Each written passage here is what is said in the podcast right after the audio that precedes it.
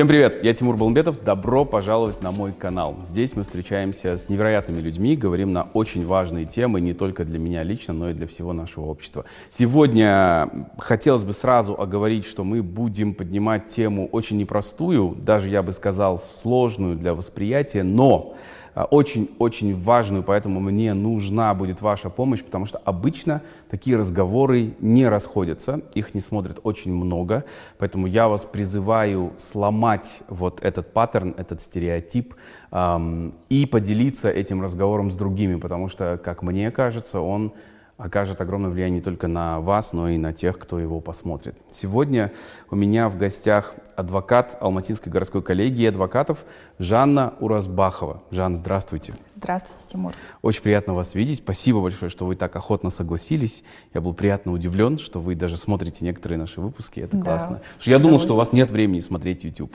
Нет, именно ваши выпуски я обязательно просматриваю, потому что а, именно ваши выпуски, они а, для мне кажется, снимаются для всех категорий аудитории, и для молодежи, и для взрослого населения. И они имеют а, почти все выпуски а, для меня какое-то значение, потому что герои в тех или иных обстоятельствах рассказывают такие вещи. Например, выпуск с Василием Адвокасова. Его с большим удовольствием посмотрела. Mm. Про переосмысление, про то, как нам нужно любить себя. Поэтому все ваши выпуски со всеми героями, в том числе и из Баян Махсатказы, mm-hmm.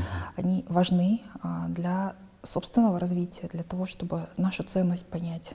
Спасибо большое. Спасибо за такой отзыв. Очень-очень приятно это слушать. Вы юрист, да. Вы правозащитник, вы э, адвокат, да? Я хочу вообще понять изначально, как э, э, молодая девушка решает, что она хочет стать юристом. То есть все мы выросли на ну, в первую очередь это показывалось в западных фильмах, и это всегда было ярко. Адвокат берет последнее слово, защищает своего подзащитного, спасает все дело, э, свобода или оправдан человек. И это всегда так мощно, это такое торжество духа человеческого. Вас что э, натолкнуло? И, и похожа ли настоящая жизнь на то, что в кино? Ну, на самом деле, а, многие а, юридическую жизнь как-то романтизируют на а, тех же американских фильмах, почему-то а, все считают, что мы приходим в суд, выступили, а, сказали последнее слово или в прениях выступили, и все, и нашего клиента оправдали. Но на самом деле в этих фильмах не показывают огромную работу, которая проделывается от начала регистрации уголовного дела, это а, те же ходатайства, жалобы, допросы многочисленные, сбор доказательств и так далее. Это очень сложная, mm-hmm. Очень серьезная и очень ответственная работа, потому что мы так же, как и врачи, берем ответственность за дальнейшую судьбу человека на себя. Поэтому э, в жизни все немножко по-другому. И реалии в Казахстане э, с нашим правосудием, конечно, все по-другому. Потому что э, по того же суда присяжного добиться в Казахстане э, было очень сложно. Mm-hmm. Э, и суд присяжных до сих пор есть только по особо тяжким преступлениям. А, и, например, в Америке даже гражданские дела смотрят с участием суда присяжных. У нас все зависит от одного судьи. Поэтому а, а суд у нас, понятно, что а, институт судебной системы у нас должен быть независимым, но мы же понимаем, что пока мы этого не достигли. Поэтому у нас все в одной связке. Правоохранительные органы, прокуратура как надзорный орган и суды. И они всегда будут э, в одной упряжке. И если я писала недавно об этом пост как раз-таки, о том, что а, у нас нет независимости ни надзорного органа, ни правоохранительного органа. Если человека арестовали, они а, будут делать все для того, чтобы а, доказать его вину. И даже если они не докажут, они никогда не признают, что они были неправы. Поэтому у нас такой ма- маленький процент оправдательных приговоров. Потому что наша система не в силах признать, что она допустила ошибку. А какой процент в мире оправданий? А, в, в той же Америке 46%. Вау, а, почти половина дел. Да, а, в Европе самый большой процент оправдательных приговоров. В Америке почему а, не выше процент оправдательных приговоров? Потому что в Америке не, не направляют дело в суд, если они знают, что оно не пройдет в суде. Почему они идут на сделку? Вот ага, вы даже в фильмах ага, всегда смотрите, да. они предлагают сделку. А у нас, вне зависимости от того, доказали или не доказали вину, они направляют в суд, потому что они знают, что суд осудят. Суд не будет смотреть на процессуальные нарушения, на недоказанность и так далее. Правоохранительные органы уверены, прокуратура поддержит, поэтому они направляют в суд. Вы писали тоже у себя на странице в Facebook, Да, что да. следователь видит, что состава преступления да, да. нет, но он не хочет брать прокурору. ответственность, Да, подумает, что да. его купили, Да, направляет да, к да. прокурору. То же самое говорит Да. прокурор, и в итоге человека приговаривают. приговаривают, и человек ведь до последнего верит, что что-то может чего-то добиться. У нас точно так же, как в Америке. Если на стадии досудебного расследования, до направления в суд не удалось доказать свою э, невиновность, то на суд особо э, полагаться в Казахстане, ну, как бы очень э, не стоит. Мгм. Мы должны понимать, что наши суды практически никогда не оправдывают. Потому что, опять же, а, система не умеет признавать ошибки. А, По тому же приговору вот в отношении экс-министра Британова Мгм. а, защита Очень сделала все, дело. чтобы для- доказать, что его вины не было. Система работает, но ей не, не дают запустить. Но, тем не менее, приговор состоялся, хоть и условный. А, ну, если в Казахстане состоялся условный приговор, значит, что э, суд э, не смог оправдать, но тем не менее дал условный срок. Хм. А что нужно сделать для того, чтобы эта ситуация поменялась? Ну, то есть Независимо. какая ведется вообще работа, чтобы мы наконец-то ну, не боялись, наши правоохранительные органы, чтобы мы не боялись, что если кто-то напишет на меня заявление, я смогу доказать свою невиновность, и это будет действительно прозрачно. Ну, тут нужно начинать с самого начала. С самого момента регистрации уголовного дела а, нужно нач- начинать свою защиту. А, По действующему законодательству мы не обязаны свою- доказывать свою невиновность. Вы говорите, наверное, о, о вообще о знании своих прав, да, в своих первую прав. очередь. Это в первую очередь, это обязательным фактором является, потому что вспомним те же январские события, после которых людей останавливали на улице, а, забирали телефоны и просматривали их личную информацию. Мгм. Хотя по действующей конституции телефон является вашим предметом, который защищен конституцией, потому что а, в телефоне есть тайна личной переписки, а, тайна изображений, а, тайна личных вкладов. Понятно, что у всех есть приложения разных банков, а, есть личная переписка ваша интимная, и никто не имеет права без санкций суда ее просматривать. Но тем не менее, люди по незнанию отдают свои телефоны, А, не сообщают от пароли. страха. От Давайте скажем, страха. как есть. Мы боимся правоохранительные органы. Да. Почему мы до сих пор напрягаемся рядом, когда рядом с нами а, патрульная машина проезжает? Хотя мы должны понимать, что эти люди а, содержатся на наши налоги, и они должны служить нам. Мгм. Но, тем не менее, а, у нас нет никакого доверия к правоохранительной системе, нет ни одного процента доверия. А Чем, чем отличается полицейское государство от правового государства? Тем, что сотрудников полиции на душу населения больше, чем в других развитых странах, и тем, что мы боимся сотрудников полиции. А, Поэтому очень важно со школьной скамьи прививать ребенку знание своих прав. А Когда я училась в школе, а, у нас а, был предмет Конституция, Мгм. в котором мы проходили все наши базовые права. А, Право на свободу выражения мыслей, право на жизнь, право на здоровье, право на образование. И то же самое, тем же правом мы обладаем а, сейчас век гаджетов, а, смарт-телефонов, и вся наша личная информация хранится в телефоне. Просто так прийти и забрать ваш телефон никто не имеет права, без предоставления санкций. И только в этом случае а, вы можете дать телефон, но вы не обязаны сообщать его пароль. Но никто об этом, естественно, нигде не говорит. Они просто приходят и говорят, дай телефон, и все, и люди отдают. Это неправильно. А, Если мы не будем знать свои базовые права, мы не сможем себя защитить. И с момента а, регистрации уголовного дела а, следователь обязан, это ваше также базовое право, знать, в чем вы подозреваетесь. Но даже это подозрение никому никогда не объявляет должным образом. Вот говорят, ты задержан, э, Запрос. просто задержан. Вот Да. у Кавки, читали процесс Кавки? А, Там судят человека, начинается обыск, следствие, и он до сих пор, вот уже идет суд, а он до сих пор не понимает, В чем обвиняют? а в чем его обвиняют. А, Это как бы э, сюрреализм. Да. Но в жизни происходит в Казахстане то же самое. То есть человек уже сидит на скамье подсудимых, но он до сих пор не понимает, а что он сделал, потому что его базовое право конституционное знать, в чем он подозревается, ему до конца не разъяснили, он не понимает. Просто ему дают протокол, вот здесь распишись, вот здесь распишись, все. я всегда говорю своим клиентам, перед тем, даже если вы идете без адвоката на допрос, пожалуйста, внимательно читайте любой документ, который вы подписываете.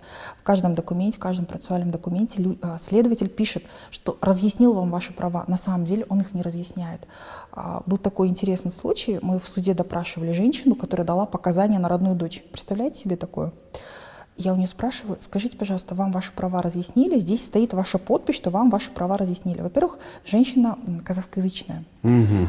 А, дает а допрос велся? На русском языке. Она дает показания, а, и понятно, что а, словарный запас ее не такой на русском языке, как она там описывает. Далее она говорит, «Жох, мен келдім, қол қойдым». Я О. пришла и расписалась. Готовый протокол был допроса. Я спрашиваю, скажите, пожалуйста, вам разъяснили, что вы имеете право не свидетельствовать против своих близких родственников? Она говорит, нет, я бы тогда не давала показания.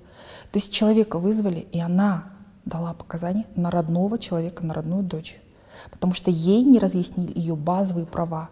А базовые права на защиту — это то, что мы имеем право не свидетельствовать против себя, то есть мы можем отказаться вообще отвечать на вопросы, связанные с нами, которые могут нас обличить в чем-либо. Мы имеем право свидетель... не свидетельствовать против своих супругов и близких родственников. Давайте проговорим просто это еще раз. Если тебя вызывают на допрос, потому да. что подозревают в чем-то, угу. ты, во-первых, имеешь право не отвечать на вопросы. Ты, да, да. Если рядом с тобой нет защитника, ну, адвоката. Ты вообще можешь не отвечать на вопросы. Не ты можешь просто отказаться от допроса и сказать, «А, я знаю, что я имею право не свидетельствовать против себя это во-первых. Во-вторых, а, я имею право пригласить адвоката, и я хочу, чтобы мой допрос э, был в присутствии адвоката. А, возможно, правоохранительные органы вам предоставят государственного адвоката, но, опять же, вы имеете право требовать своего адвоката. Отлично. Мне кажется, это очень полезная информация, о которой, к сожалению, многие наши да. соотечественники не знают и попадаются в определенные ловушки. Очень неприятные. И их показания потом используются против них. Угу. Показания зачастую выбитые либо пытками, а, либо а, полученные незаконно, а незаконно полученными они считаются в том случае, если им не разъяснили их права. Более того, есть такие интересные случаи, когда человек как свидетель дает показания. Да а потом его переводят в категорию подозреваемого и используют его показания против него. Представляете? Это, это незаконно. Это незаконно, это недопустимо.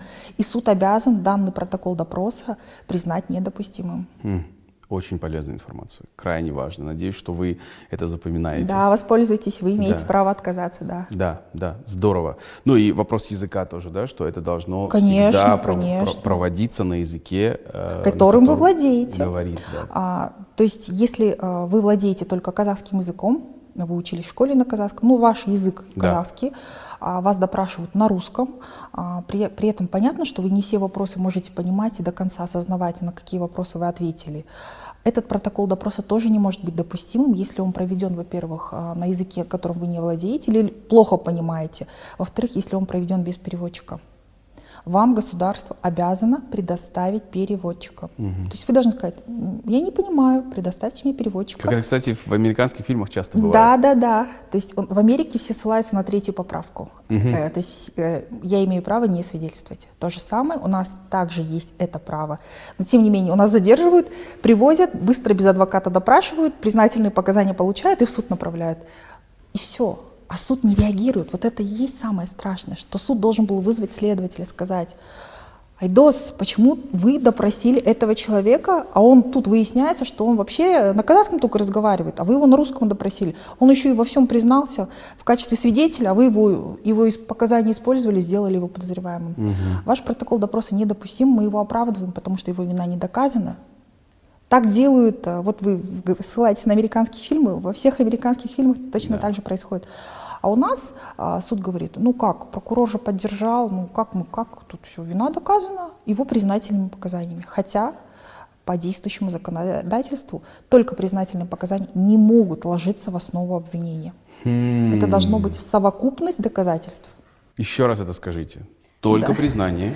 А на вины. голых признательных показаниях виновность человека не может строиться. Ну, нужна совокупность собранных доказательств, которые а, должны полностью доказывать вину человека. Здорово. Спасибо.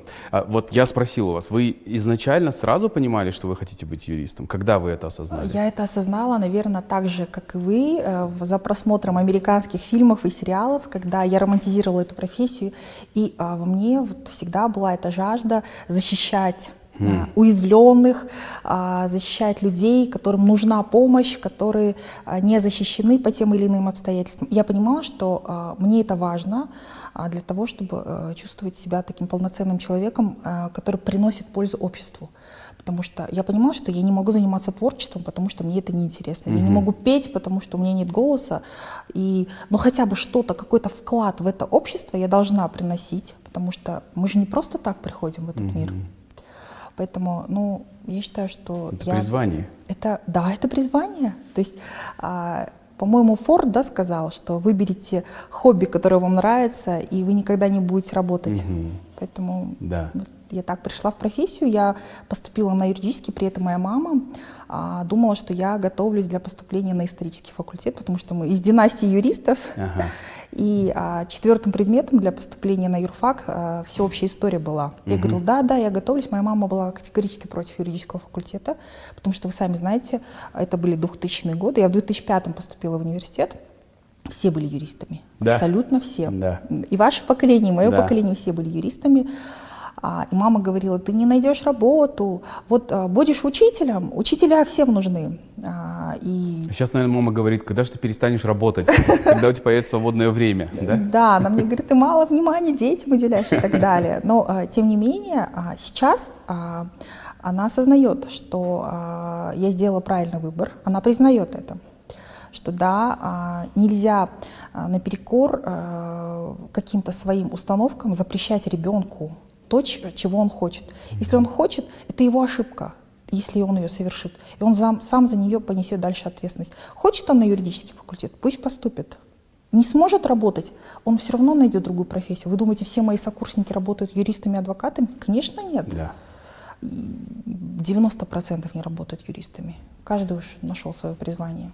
И изначально, если я правильно понимаю, вы вообще работали с предпринимателями, защитой предпринимателей, их прав. Я сейчас занимаюсь. И сейчас да, занимаетесь, да, да. но очень плавно каким-то образом ваш, э, по крайней мере, вот в медийном поле вас больше знают как э, юриста, адвоката, который защищает жертв бытового, наси... бытового сексуализированного насилия. Да, да. Я просто, я на вас подписан, э, и иногда мне очень сложно читать то, о чем вы пишете в Фейсбуке, потому что мне кажется, что это какие-то цитаты из фильма ужасов э, какого-то прямо вот, ну, невообразимые какие-то вещи происходят у нас, и потом вы этих жертв вот такого насилия защищаете. Э, каким образом вообще, когда этот шифт произошел? Ну, то есть с какого дела все началось для вас? А, наверное, это в 2017 году произошло. А, я, вы, вы правильно заметили, да, я занимаюсь защитой предпринимателей от необоснованного вмешательства правоохранительных органов. Угу. То есть экономические преступления а, это вот мой основной профиль. Я до сих пор им занимаюсь. В 2017 году я, ко мне обратилась женщина, мне стало ее жалко. А, у нее не было денег, у нее была сложная жизненная ситуация, у нее муж абьюзер, бил ее всю жизнь тем, закончилось это тем, что он однажды выкрал ее детей, просто с открытыми дверями детей засунул и уехал. Ну, подверг тем самым а, опасности ее э, детей, их детей. А он открытые двери машины вы Оста... Нет, он Нет. просто закинул детей, двери не закрыл и уехал. Она mm. ко мне позвонила, она говорит, у меня такая жизненная ситуация сложная. А, мой муж вот, представляет опасность для наших детей, а, место жительства детей не определено. То есть он имеет право, как отец, в любой момент приходить и забирать моих детей. А, она была моей подписчицей в Фейсбуке. Угу. Мне стало ее жалко, угу. и мы с коллегой подключились. А, мы решили подать в суд и определить место жительства детей, чтобы дети проживали с мамой, чтобы отец в любой момент по своему хотению не мог просто приходить и забирать угу. ее детей, потому что он был пьющий. Вот. И а, мы пришли в суд, у нас было первое судебное заседание, а, и он пришел агрессивный, начал на нее кидаться, я пыталась ее защитить, и он меня ударил. Меня в суде на глазах у трех приставов и сотрудников полиции меня ударили, а, меня адвоката. Представляете, что он делал со своей женой, если он не побоялся ударить прилюдно на глазах у полиции в здании суда адвоката? Ну, надеюсь, в этот момент все поняли, конечно, что из себя представляет Конечно, человек. конечно. Он сбежал, а, там с, большое, громкое было дело это. А после этого я поняла, что это же не проблема одной женщины, это проблема в целом общества. Угу. Не, и мы не можем от него отгородиться и сказать, меня же муж не бьет, зачем мне это надо? Угу. Мы не можем от этого отгородиться и делать вид, что мы это не замечаем.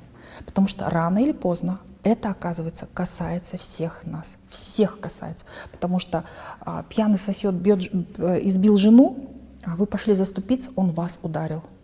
А, он мог ударить вашего ребенка на детской площадке, потому что ваш ребенок посмел там а, коснуться его ребенка и так далее. Если мы не будем а, работать с насилием комплексно, это насилие рано или поздно нас всех настигнет. Поэтому, когда мне говорят, зачем тебе это надо? У тебя хорошие клиенты, у тебя успешные предприниматели, ты представляешь бизнес-сообщество. А тут мне коллеги даже это говорят. Жанна, зачем тебе это? Ты тратишь свое свободное время, а, потом бесплатно? Еще, бесплатно, пробона, мы же этим пробона да. еще занимаемся. Да, это важный момент. Да, а потом еще сталкиваешься с таким хейтом, когда угу. тебе, тебя проклинают и так далее. Зачем тебе это надо? Я объяснила зачем. Потому что это рано или поздно коснется нас всех. Угу. Ну вот в целом, если говорить о положении женщин в нашем обществе. Мне очень понравилось, как вы написали о случае, который произошел с Мадиной Садвакасовой, с да, певицей. Да, да.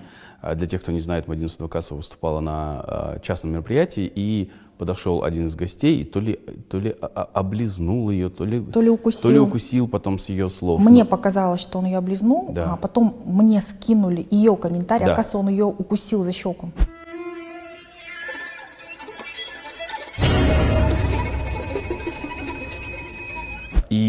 Э, чудовищная реакция комментаторов. комментаторов которые встали на сторону, сторону этого человека э, и стали говорить, что Мадина, она же певица, она тут э, работать ей заплатили. пришла, ей заплатили, поэтому пусть терпит и улыбается вообще. Да, да, да. Захотела она, чтобы к ней нормально обращались. Честно Кто говоря, такая? мне это э, в рекомендациях в Инстаграме, mm-hmm. я, на, я не подписана на Мадину, э, вылезла и смотрю э, комментарий.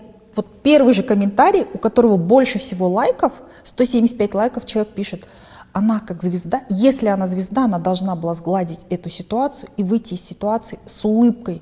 Не Меня корча так возмутило. Да. Боже мой, это человек, чужой человек просто приходит. Это личность, во-первых. Она пришла петь не для того, чтобы ее касались, домогались или трогали. У нее есть а, границы. Границы, личные границы. Во-первых. Во-вторых, это не гигиенично вообще прикасаться к человеку, тем более лизать его или кусать. Ну что это такое? Я зашла в комментарий, и я поняла, вот мониторю комментарий, что 90% а, комментариев под этим видео поддерживают мужчину и прямо пишут, что это ее профессия, и она должна была стерпеть и сгладить эту ситуацию. Вот такое же общество – вот как в этих комментариях, наше общество поддерживает абьюзеров, насильников и тиранов, только объясняя это тем, что женщина терпеть должна в угоду тому, что у нее дети, угу. потому что у нее семья. И а, зачем разводиться, когда можно сгладить, терпеть? Как вы думаете, точнее, когда вы анализируете для себя, вы так много уже сквозь себя пропустили таких дел, угу. ситуаций, простите, чудовищных, как вы это объясняете? В какой момент произошел вот этот shift? Почему в первую очередь сначала э, наше общество метнется в сторону а, обвинения самой жертвой, да, газлайтинга да, так да, называемого, да, да, называемого. Почему сначала скажут, она была неправильно одета, зачем она там ходила, почему она дома не сидела, наверное, она сама его, там начинают всякие пословицы про кабеля там вспоминать и да, так далее. Да, да, да. Um, ну, ну, я просто... Вы казашка, я, я, казашка. я казах. И я не хочу верить, что мой народ так относится к своим женщинам, что мой народ настолько обесценивает или настолько является ну, так, в сердце своим вот дискриминирующим, что мужчина, он всегда прав, идеален, женщина никто. Как вы знаете, я вот увидел в интервью, как одна женщина исламские, то ли она психолог, то ли кто, говорила, позвольте женщине тупить. Да, да, да. Позвольте же, она несовершенна, позвольте ей тупить. По-моему, Нуртас его и Адамбаева и по Да, и я на да. это смотрю, и я думаю, это смотрят сотни тысяч, это лайкают люди. комментируют, поддерживают, репостят, дальше это распространяется. И там неокрепшие умы девушек, э, ну, какие девушки могут понять, что подумать, что, ну, так вот устроено. Истина, да, потому что она взрослая так. женщина. Но откуда это, по вашему а, мнению? Вы сами на этот вопрос только что ответили, э, задавая вопрос. Потому что у нас культ мальчиков. Mm. Потому что у нас культ мальчиков. У нас в семье а, будут рожать женщины а, до того, как родится мальчик. У нее здоровья нету, а, понятно, что и, возможно, социальное положение не очень в этой семье. Но она, вот самое важное слово, должна родить мальчика. Должна. У нас общество считает, что если в семье нет мальчика, значит это неполноценная семья. Поэтому а, этих мальчиков потом, а, они становятся а, богами. Мальчик в семье, ему можно все. Культ мальчиков, ему все прощается с самого детства. А, самое лучшее мальчику, а, самая первая машина мальчику, лучшее образование мальчику, а, свадьбу мальчику. У меня женщина писала недавно, я просто в шоке была. Три сестры скинулись, взяли кредиты для того, чтобы сделать младшему брату свадьбу. А вы впервые о такой ситуации услышали? Да. Это ну, для меня, для, на, для моей семьи это дикость. Угу. Я говорю, а почему вы согласились? И она говорит, я не могу расплатиться с этим кредитом. Жанна, пожалуйста, э, кабальные условия банка, они меня съедают, мне не на что жить, а, но мы сделали свадьбу на 500 человек. Я говорю, боже, что, о чем она говорит? Я понимаю, что этот культ мальчиков, он сказывается в первую очередь на ком? На девочках. А, мальчик может быть а, неталантливым, он может ничего не уметь, при этом он будет самым любимым, он будет самым желанным, и ему все прощают. И нужно, наверное, здесь добавить, что мальчик ни в чем не виноват. Понятно, что это нет, просто нет. ребенок просто пришел в этот мир, это в эту общество, семью, да, да, с да. такими взглядами. Сам мальчик ну, мне кажется, это огромная трагедия для мальчика, потому что он мог бы стать потрясающей версией себя с правильным воспитанием, да. если бы его научили ответственности, если бы из него вырастили мужчину, в конце концов. Заботы о своей семье, о своих сестрах. А, нельзя выделять или мальчика, или девочку. Mm-hmm. Это дети. Дети должны быть желанными, они должны рождаться в семье, в которой, вне зависимости от пола, будут хотеть этого ребенка.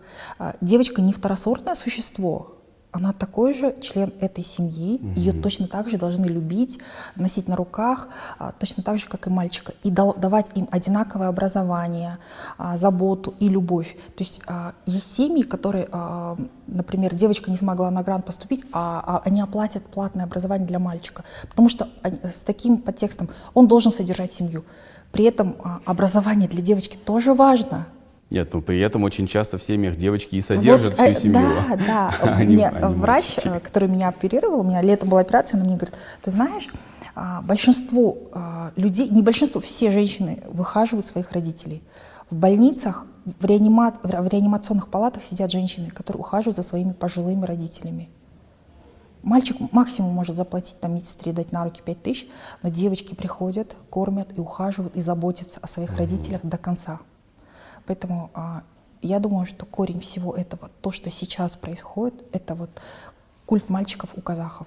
Ну, конечно, очень интересно, чтобы эм, историки, социологи, э, культурологи разобрались с этим комплексом. То есть а, откуда он берет начало? Это, это война, это шаршлык, это что за стремление обязательно оставить потомка? Обязательно. Я понимаю, что в других народах оно тоже есть.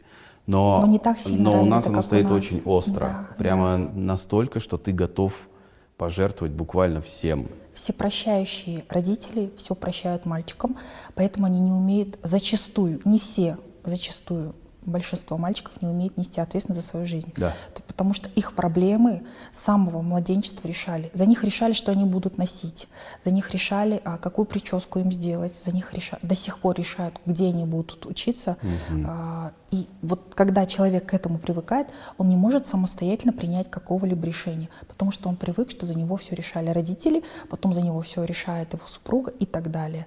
А вот если бы мальчики научились с детства брать ответственность за свои поступки в первую очередь, тогда я думаю, что мы сможем это искоренить. Mm. Потому что вот мужчина остался без работы, кого винят? Жена не смогла быть опорой. А, мужчина спился, жена, наверное, а, ему выносила мозг. прочитайте комментарии, даже вот в соцсетях вы это обнаружите. А, мужчина ударил женщину, она, наверное, его спровоцировала. Почему она не следит за языком? И это происходит всегда и везде, даже с нашими звездами. Муж порезал жену, она его довела. Зачем она дает повод? Это происходит во всех сферах. Угу. И ну, непосредственно такими делами вы сейчас занимаетесь, а, занимались вот последние несколько лет. У вас было а, три прямо очень громких дела, которые а, проникли, скажем так, в э, пространство медийное, да, э, о них трубили в новостях и так далее. И мне бы просто хотелось узнать вообще, что, э, как, как, вы, как вы с этим справились. Одно, э, это, конечно, э, дело, это было, это было в промежутке 19-21 год, если да, я да, ошибаюсь, да? да? А, так как это было везде э, заявлено, я могу сказать, что одно из громких дел это дело Аюм Умерзаковой, Айо Мирзакова, да, да, да, да, да, все верно. Потерпевшая да. девушка, которую а, в хиджабе угу. похитил таксист, вывел, вывез куда-то за город и а, вот попытался ее изнасиловать. Попытался ее изнасиловать, да. А, но он оказался вовсе не таксистом, он оказался действующим сотрудником Комитета национальной безопасности по Алматинской области. Подожди, то есть этот человек целенаправленно выдавал себя за таксиста? Это была практика? Нет, нет, нет. Просто он подвез? Он, да, он ее подвез под видом а, извозчика, он просто предложил ее довести, потому что она стояла на остановке, был, было уже темно довольно, угу, угу. А, и он, видя, что она в хиджабе, вошел к ней в доверие и сказал, я же никогда не обижу женщину, а, покрытую в платке, ты же моя сестра.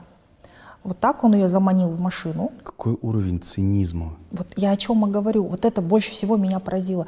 Он видит, что молодая, наивная девочка, девушка, она такая маленькая, хрупкая, вы бы ее видели. Ей сколько лет на тот момент? 22-23 а, где-то было, по-моему. И а, ну, она выглядит как 15-летняя девочка. Вот. Она очень маленькая, она очень хрупкая. Я до сих пор поражена, какой же она дала отпор ему.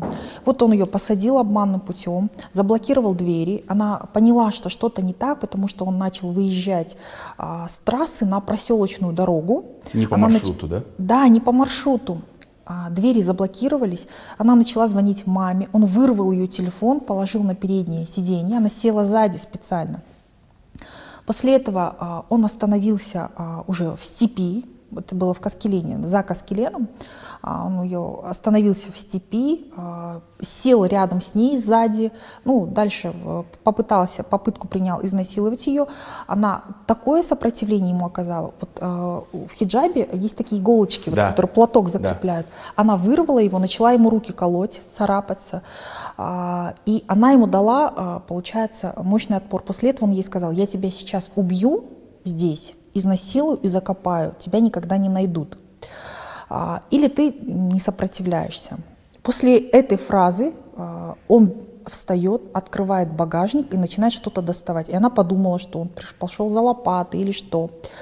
Она вот как была полураздетой, выбежала из машины, побежала по степи просто хоть куда-то. Он ее догнал, естественно, отпинал ее. А, и она, вот когда он ее тащил за волосы опять в машину, она а, горсть земли взяла и бросила ему в глаза. Вот секунда, вот буквально секунда, и тут появляются фары по проселочной дороге, по которой почти никогда не ездят.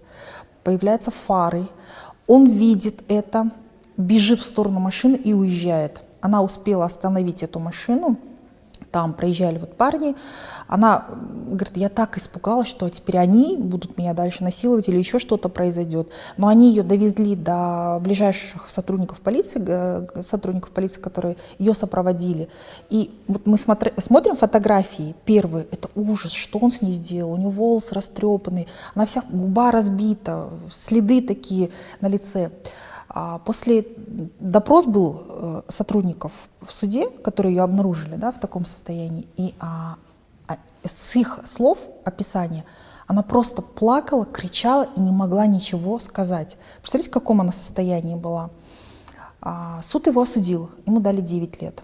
Потом уже в ходе следствия выяснилось, что э, на нее оказывалось мощнейшее давление, не только на нее, но и на ее э, родственников.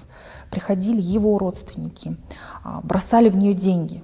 Представляете, просто приходили и говорили, на, деньги, Подавись. забери заявление, забери mm-hmm. заявление. А, после этого а, было, были какие-то люди, мы не знаем до сих пор кто, которые приходили и говорили, мы сделаем из тебя террористку, потому что ты в платке, будем говорить, что ты представитель нетрадиционной религиоз... нетрадиционного религиозного течения, у тебя обнаружат э, оружие и тебя осудят за терроризм, если ты не заберешь заявление. Ходили к ее дяде. Ее дядя в суд представил видео, как к нему приходят мужчины, выводят его на улицу и пытаются ему о чем-то там поговорить с ним, растолковать и так далее. То есть все дошло вот до такого абсурда. Почему ей пришлось публично об этом рассказать? Вы же знаете, что большинство женщин — это большая травма для женщины. Конечно. Самое страшное, что может произойти женщина, это изнасилование. Mm. Тут как раз, э, слава богу, что не дошло до этого. Но этот случай стал общественным резонансным именно из-за того, что она обратилась к президенту. Mm-hmm. Она обратилась к главе государства с требованием защитить ее, потому что на нее оказывалось давление. К ней приходили представители а, общества мусульман, которые ей говорили, а, кешірімді болайық, оның а, балдар бар. То есть давай, а, ты же мусульманка, правоверная, ты должна его простить. Он же не убил тебя. То есть все дошло до такого абсурда.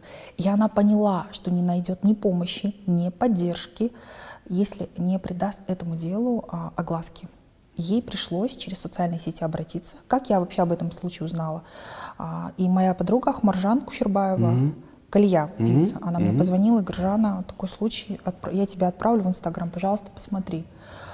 А, я увидела этот случай, он меня абсолютно шокировал а, подробностями. Потом мы встретились с ней, она мне рассказала все это о давлении, о переписках, она мне все это показала. А, и мы приняли решение а, ее представлять. Я и моя коллега, вот Алья. Алья, да. Да, да, да. И мы вот с ней ее представляли. Угу. Сперва мы прошли следствие, потом приговор был. Суд шел, знаете, где-то месяцев четыре. Я правильно понимаю, Жанна, что когда вот шестеренки уже закрутились, правоохранительные органы тоже не торопятся помочь и встать на сторону жертвы? Абсолютно. Абсолютно. Почему У нас нет. так? Почему так? Ну, то есть я, ну, я не хочу верить, что все, кто работают в органах, все негодяи, все подонки, все э, пособники насильников. Почему это так работает? У нас нет эмпатии к жертве, Тимур. У нас нет абсолютно никакой эмпатии ни к одной жертве. Ни к жертве бытового насилия, ни к жертве сексуального насилия. У нас не умеют, во-первых, не расследовать такие преступления, mm-hmm. у нас не умеют сочувствовать, у нас не умеют поддерживать таких женщин. А, я ездила в 2019 году в Эстонию. Маленькая страна, маленькая. Но, боже, какое у них отношение к жертвам? Они ратифицировали Стамбульскую конвенцию в 2016 Поясните, что это за конвенция? А, Стамбульская конвенция, она была принята в 2011 году в Стамбуле. Совет Европы ее ратифицировал. Это документ, в котором а, по пунктам написано, а, что страны, которые ратифицировали эту конвенцию, должны сделать для того, чтобы а, укрепить защиту прав женщин, которые подвергаются сексуальному либо бытовому насилию. Угу. После ратификации Стамбульской конвенции Эстония ее ратифицировала в 2016 году. Угу. Что они сделали в первую очередь? Они открыли а, центры противодействия сексуальному насилию, которые работают по принципу одного окна. То есть а, стало известно о жертве, о том, что а, кого-то изнасиловали, допустим, да, либо через волонтеров, либо женщина пришла в полицию, либо в больницу. Угу.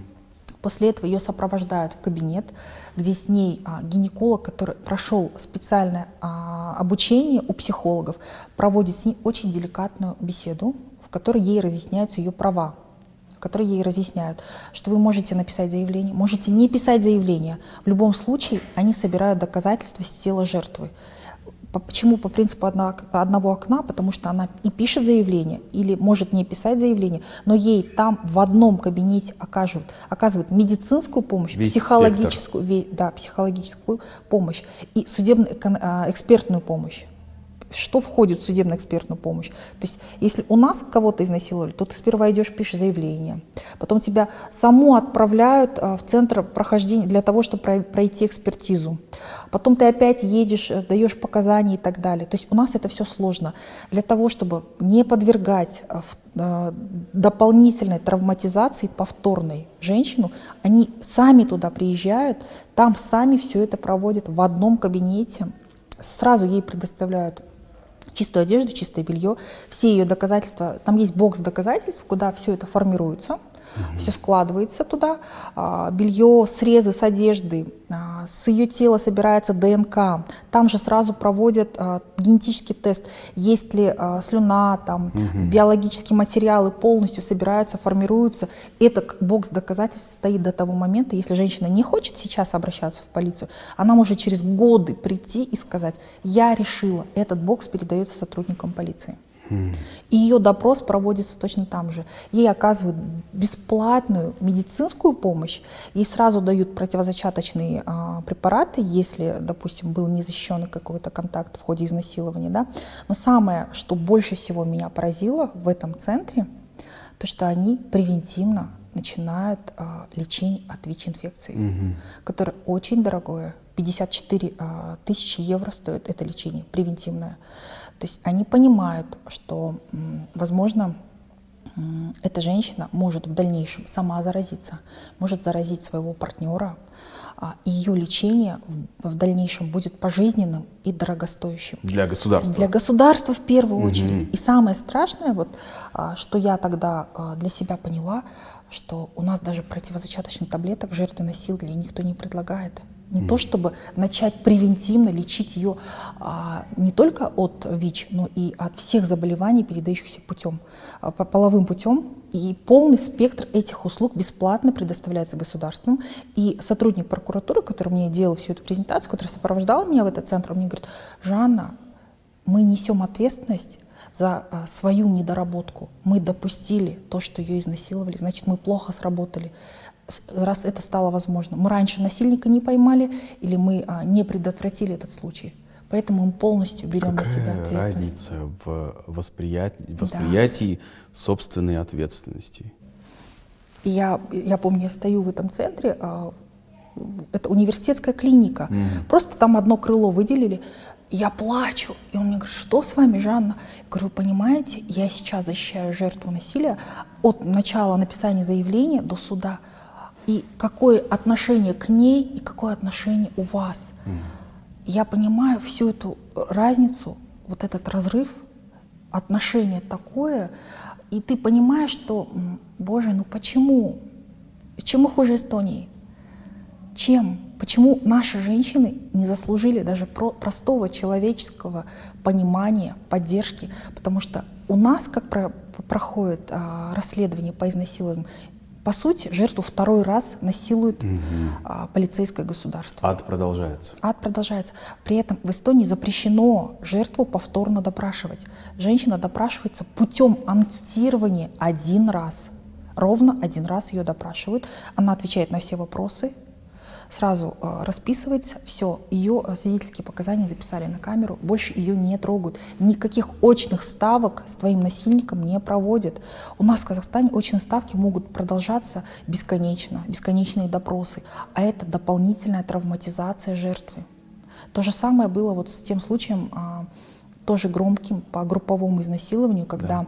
банкир, а, банкир и, и экс-сотрудник прокуратуры да да, там тоже был большой приговор, громкое дело было. Почему он стал громким? Почему вообще все дела в Казахстане по изнасилованию обязательно должны быть громкими? Нужен резонанс, да, обязательно? Потому что нужен резонанс. Для того, чтобы эту женщину, эту жертву заметили, к сожалению, нужно обязательно обращаться к главе государства, а, нужно обязательно выйти и рассказать о том, что с тобой сделали. Хотя это же ведь такое интимное, это же а, такое страшное, потрясение, это же такая большая трагедия для женщины. Но для того, чтобы ей просто элементарно правовую помощь оказать, для того, чтобы она получила качественное расследование, для того, чтобы ее просто приняли, а, чтобы у нее просто заявление приняли, нужно вот такой резонанс сделать. Вот у этой женщины, а, которая подверглась групповому изнасилованию, у нее заявление не принимали. На основе чего? На, На основе основании? того, что они говорят, да ты померишься с ним. Вот так ей сказали. То есть она пришла а, вот циничность, да, вы говорите, почему такая циничность? Она пришла писать заявление, почему она мне вообще позвонила, как я вообще об этом деле узнала? Она мне позвонила примерно часов в 11 говорит, Жанна, здравствуйте, а, вот я нашла ваш номер, такая ситуация, меня изнасиловали. вчера ночью. Я пришла писать заявление. Я сейчас стою в управлении полиции, а, подошла в дежурную часть, сказала, что вот меня изнасиловали, и на всю дежурную часть дежурный сотрудник полиции кричит, «Эй, Айдос, здесь износ!» И она говорит, он просто закричал, говорит, при всех. Он видит, что она вся побитая, вся побита, на ней живого места нету она а, набрала силы, она просто собралась. Я, говорит, я не знаю, как я сюда приехала, я просто из последних сил сюда пришла, думая, что меня тут защитят. После этого круг вот этого ада над ней не остановился. Ее отправили к дежурному дознавателю, он ее допросил. Потом ее отправили к оперативным сотрудникам. Те ее трижды допросили. Потом отправили к дежурному следователю. Дежурный следователь отправил ее к начальнику управления э, следственного. И вот этот круг, ее семь раз за один вечер допросили, но заявление не приняли. Понимаете? И они просто ей говорили, ну вы померитесь, все мерятся, все нормально и так далее. Потом, когда мы приехали, ее еще раз допросили. Что для жертвы без конца рассказывать? Что она переживает в этот момент? Она же опять переживает те же события, которые с ней произошли. Это самое страшное. Она рассказывает в подробностях, как это произошло, как и ее били. Раз. И не раз. То есть вот, вот так вот. Вы, если вы позволите, я просто зачитаю, потому что вы об этом написали. Угу. Вот, и меня это глубоко потрясло. Я э, очень хотел бы, чтобы просто лед тронулся, и, может быть, люди, которые не знают, как это все устроено, услышали Да, да. бы вообще, через что проходят жертвы. Вы написали, пять месяцев прошло, как я э, с Алией Умаровой представляю жертву группового изнасилования. Первые э, дни, они самые тяжкие. Бесконечные допросы, унизительная экспертиза в адских дореволюционных условиях. В первый день мы ждали эксперта очень долго. Жертва после многочасового допроса в побоях сидела на полу в коридоре и корчилась от боли. Стоять она не могла от, невы- от невыносимой боли. В Институте судебных экспертиз нет никаких условий ни для работы, ни для ожидания.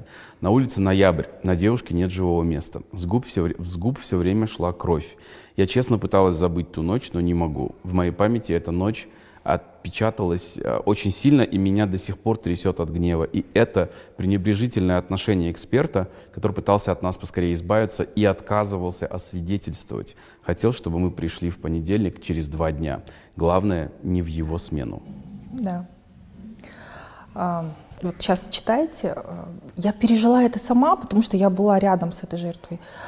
И я думаю, боже, ну, ну какой ужас, ну почему? Ну почему мы каждый день все время это переживаем? Ко мне тоже недавно обратилась жертва, то же самое, ничего не изменилось с 2019 года, четыре года прошло, мы ковид пережили, ничего не изменилось глобально. Тот ж- э, центр экспертиз находится также в городском морге. Это старое здание с загнившими полами, где нет ни одного стула.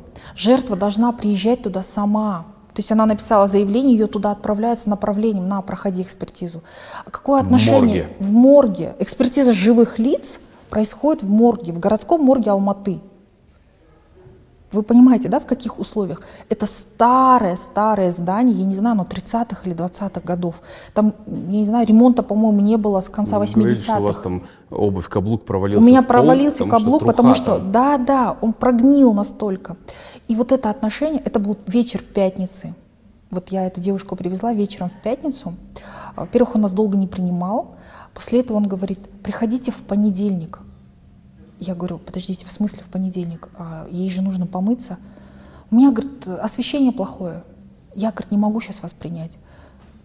Вы понимаете, что это жертва изнасилования. Ей нужно пройти освидетельствование, собрать доказательства сделать сейчас для того, чтобы их не утратить в дальнейшем.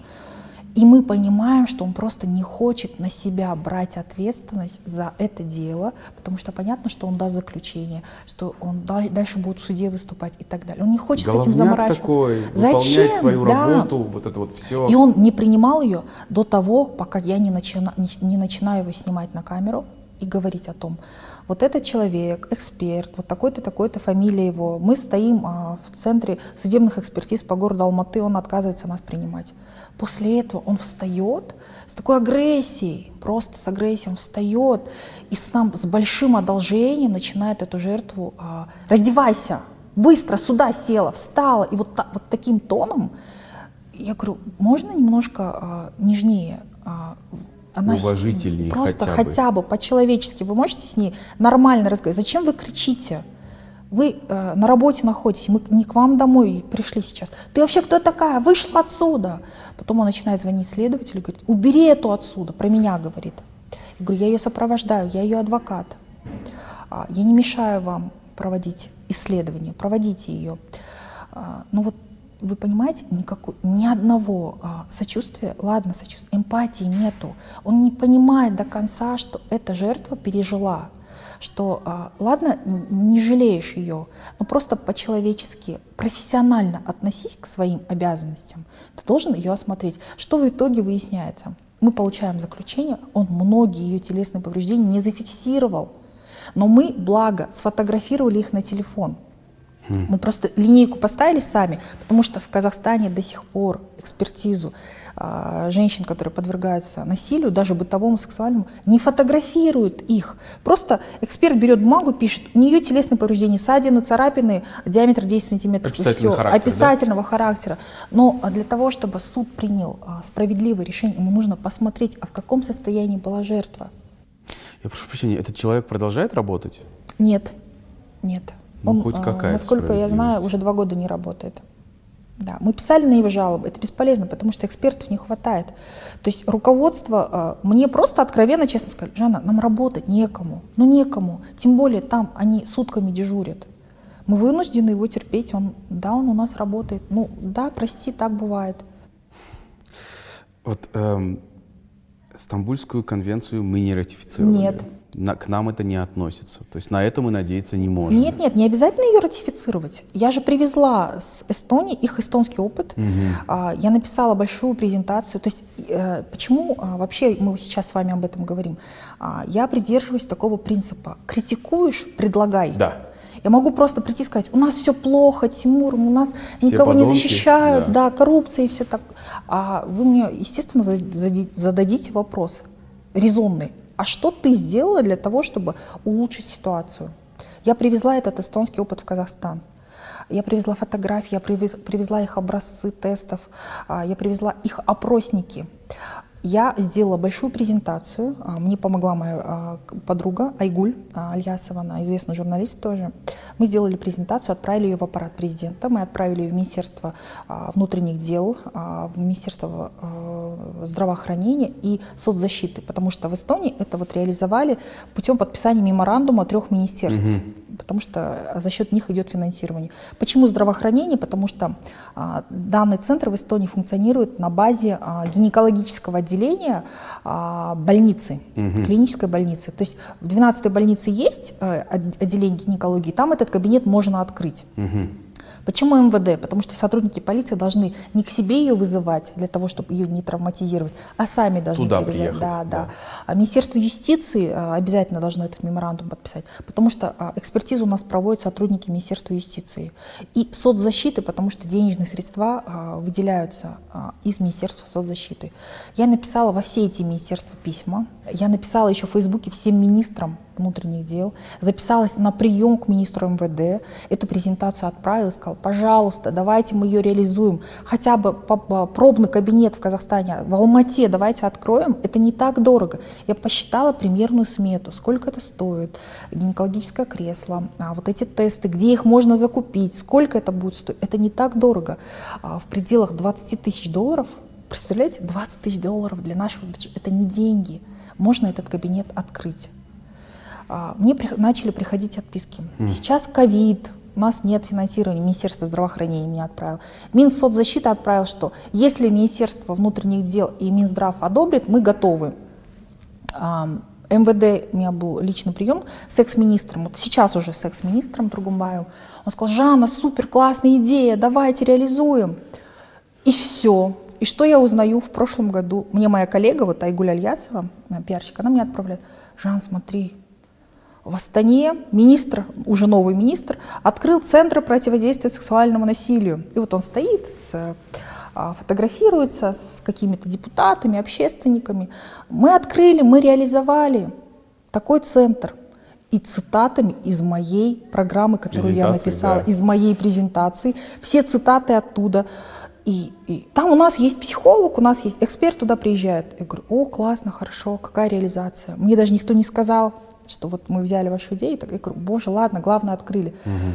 И все, и тишина. Я спрашиваю своих астанинских коллег, сотрудников полиции, не работает этот кабинет. Не работает он. Он опять для отчета, для красного словца. И, ну зачем? Ну зачем это нужно было делать так? Почему нельзя было просто вызвать человека? Я же не прошу деньги за свою презентацию.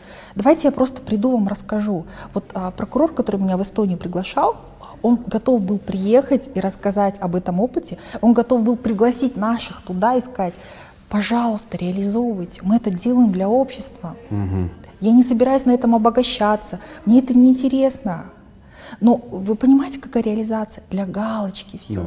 Не для того, чтобы женщин защитить. И это реализовал новый министр МВД. Ну, понятно, что это было до него. Не, просто, понятно, да, но да. презентовал. Презентовал, Моя да. идея, вот это вот все, это новый министр. Да, да, да. Угу. И этот центр вот мы открыли, теперь вот женщины будут э, защищены и так далее. Э, и вот ко мне обращается жертва насилия. Я говорю, э, вот так, вот так, вот так сделаешь, вот сюда пройдешь, она со стороны обращается. И я говорю, требую, чтобы тебя в этот центр сопроводили. Она приезжает писать заявление в полицию. Я консультирую просто по телефону жертв насилия из других городов. И она говорит, я пришла в полицию, мне сказали, Хайдар центр, что ты там говоришь? И она говорит, вот сопроводите меня, вы должны меня туда сопроводить, потому что по принципу одного окна это все делается, а вы должны будете туда экспертов при, привести, оказать мне такую-такую-то помощь. Я же ей это все объясняю, что вот у нас такой центр есть. Что они говорят? Нету такого центра, о чем ты говоришь? Вон иди, сейчас мы тебя допросим, потом сама ножками пойдешь в центр экспертиз, там экспертизу пройдешь, потом мы заключение заберем, потом мы тебя вызовем, все, давай, до свидания. И я такая, боже, ну, ну что, о чем мы вот сейчас с вами говорим? Угу. И говорят, что критикуешь, что ты все время негативишь? Э, люди, о чем мы говорим, если готовую презентацию. Или форму. Да. Форму готовую. Я даже вот заявление принесла этих жертв, как они должны составляться. Вот анкетирование. Анкетирование, как оно должно составляться для того, чтобы минимализировать травму этой женщины. Угу. Там все должно быть в вопроснике, потому что понятно, что когда сотрудник полиции допрашивает, ей некомфортно отвечать на этот вопрос. Да. Это все делается в форме анкеты. Кусал, там, царапал, лизал и так далее. Она должна просто галочки ставить угу. и все. Угу. Зачем вы это делаете? Потом у нас до сих пор проводят очную ставку между жертвой угу. и насильником. Угу. Как это происходит? Просто человек друг против друга садят и говорят, ты расскажи свою версию, потом этот человек рассказывает свою версию. А каково находиться в одном помещении с, с человеком, да. который тебя а, пытал, насиловал, избивал тебя и угрожал? Ну, да. Вот такая ситуация. Э, э, вообще, если бы все было правильно, кто должен был бы отвечать за применение или за вот такую реформу? Кто несет ответственность за то, угу. чтобы мы все-таки начали действовать, двигаться как э, современное правовое государство, и чтобы наши женщины Министерство были внутренних защищены. Дел. Министерство внутренних дел. Почему оно не действует, по вашему мнению? А, ну, вы знаете, у них, я задаю этот то, такой же вопрос, потому что у нас же проходят какие-то круглые столы и так далее. А, опять же, мы сталкиваемся с тем, что они всегда жалуются на отсутствие кадров, угу. нехватку кадров, кадровый голод, нам некогда этим заниматься, а, у нас практика такая, и, ну, и как бы отговорки. Опять же, каждом в своем обращении к народу президент дает указание ужесточить ответственность за сексуальные преступления в отношении детей и женщин, а, ужесточить ответственность за бытовое насилие. Но все, ну ничего ведь Но не меняется. в то же самое время криминализации не происходит. Криминализация была в 2020 году по угу. изнасилованию. Угу. То есть раньше, представляете, до 2020, до января 2020 года изнасилование относилось к категории преступлений средней тяжести. Почти хулиганство. Да, да, да, тоже хулиганство. А сейчас это уже тяжкое преступление, то есть примириться уже нельзя, но качество а, расследования оставляет желать лучшего, поэтому большинство дел до суда не доходят за недоказанностью. То есть следствие прекращает уголовное дело, потому что а, вовремя не изъяли а, простыни, нижнее белье. Доказательства. Доказательства. Да. Самый главный биологический материал. Угу. Вот и все. Поэтому все дела и рассыпаются угу. из-за некачественного следствия. Ну, все-таки скажите мне, я понимаю, что наверное, есть некая профдеформация в вашем случае, потому что вы все-таки имеете дело с, с чудовищными случаями. Но все сотрудники плохие, все сотрудники Нет. не заинтересованы, все хотят просто вот отдать кому-то, лишь бы это дело было не моим. А, так, на, наверное, начнем с хорошего. Да? Да. В 2020 году а, на тот момент вот а, министр Тургумбаев внутренних дел а, он пошел навстречу к общественникам, которые требовали, чтобы дела по изнасилованиям расследовали женщины. Угу. У нас в Казахстане угу. эта практика применяется, что э, расследование в отношении женщин э, по изнасилованиям ведут женщины. Э, по делу по экс-банкиру э, в начале следствия вели мужчины, после этого дело передали э, Олесе Журавлевой, угу. это сотрудник департамента полиции города Алматы, угу. э, прекрасный профессионал, которая сделала э, расследование а, за своих коллег, которые до этого его плохо расследовали. От корки до корки она его полностью доказала. Потому что на момент, когда она дело это поступила, дело просто рассыпалось, как карточный домик. С ее участием 12 томов С ее получилось. участием получилось дело, да, из одного тома в 12 томов. Она доказала полностью вину обоих осужденных лиц, в настоящий момент осужденных лиц. И вот это вот отношение к работе, у нее не было такое, как будто, зачем мне это надо, у меня вот более интересные дела. Нет. Вот именно, что у нее была вот человеческая эмпатия, угу. забота о жертве, потому что даже как ее допрос она проводила, очень, знаете, деликатно. Гуманно. Это же такие, да, интимные вопросы. Она очень деликатно это все задавала. А, и она понимала, что это травмирует жертву. А, были и слезы, и истерики. Это было очень сложное дело в эмоциональном плане. Но она, как женщина, нашла подход. Угу. Она раскрыла жертву. Она а, полностью всю картину той ночи а, доказала и установила Поэтому я считаю, что мы не можем говорить, что все сотрудники плохие и все прокуроры и судьи плохие. Нет, есть хорошие люди в системе. Благодаря им мы сейчас еще, вот, по-моему, не скатились а, в страны третьего мира, потому mm-hmm. что на последних сотрудниках, которые еще не ушли на пенсию, на них еще все держится. И в прокуратуре есть, и суды, и судьи есть. Конечно, mm-hmm. честные, порядочные, которые понимают, что так нельзя, что нужно что-то делать. Это радует. Это да. радует.